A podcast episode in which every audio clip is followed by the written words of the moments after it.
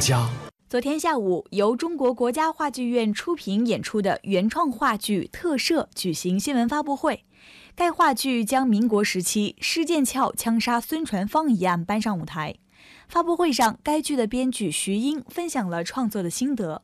在当年是一个非常轰动的一个案子。那么我这个剧本能够很顺利的完成，我觉得首先得感谢民国的报人，他们如实的、详细的记载了。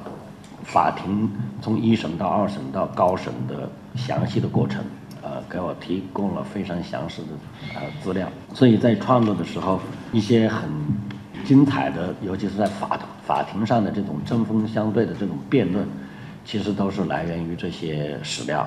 导演李伯南在现场介绍了该剧的亮点。那我们在二度创作当中呢，我想第一点呢，我们是守正创新的一个创作态度，但是同时呢，我们是。这次创作是尊重文学的，呃，尊重表演艺术本体的，所以我想这个是这个戏的一个我们比较重要的一个创作态度，就是对文学的文本的尊重和对戏剧表演本体的尊重。其实这是一种真正意义上的戏剧的回归。该剧主演江佳琪表达了自己对施剑翘这一传奇女性角色的理解。她不单单是一个解放双足、为父报仇的这个侠女或者是孝女。而且还是一个具有这个拥有民族情怀的女权思想捍卫者。从女性的角度出发呢，是希望就是大家能够看到这么一个具有传奇色彩的孝女，她是如何拥有这种对小家的爱恨情仇，她的心理历程。